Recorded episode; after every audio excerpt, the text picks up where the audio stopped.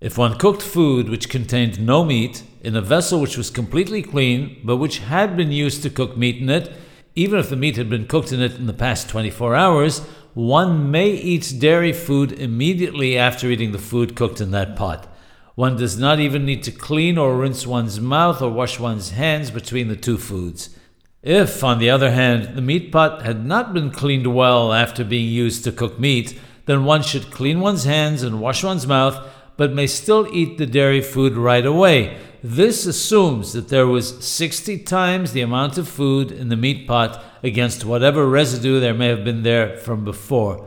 If there was less than sixty times the quantity of food that was cooked in the pot versus the amount of residue, then washing one's hands and mouth is insufficient.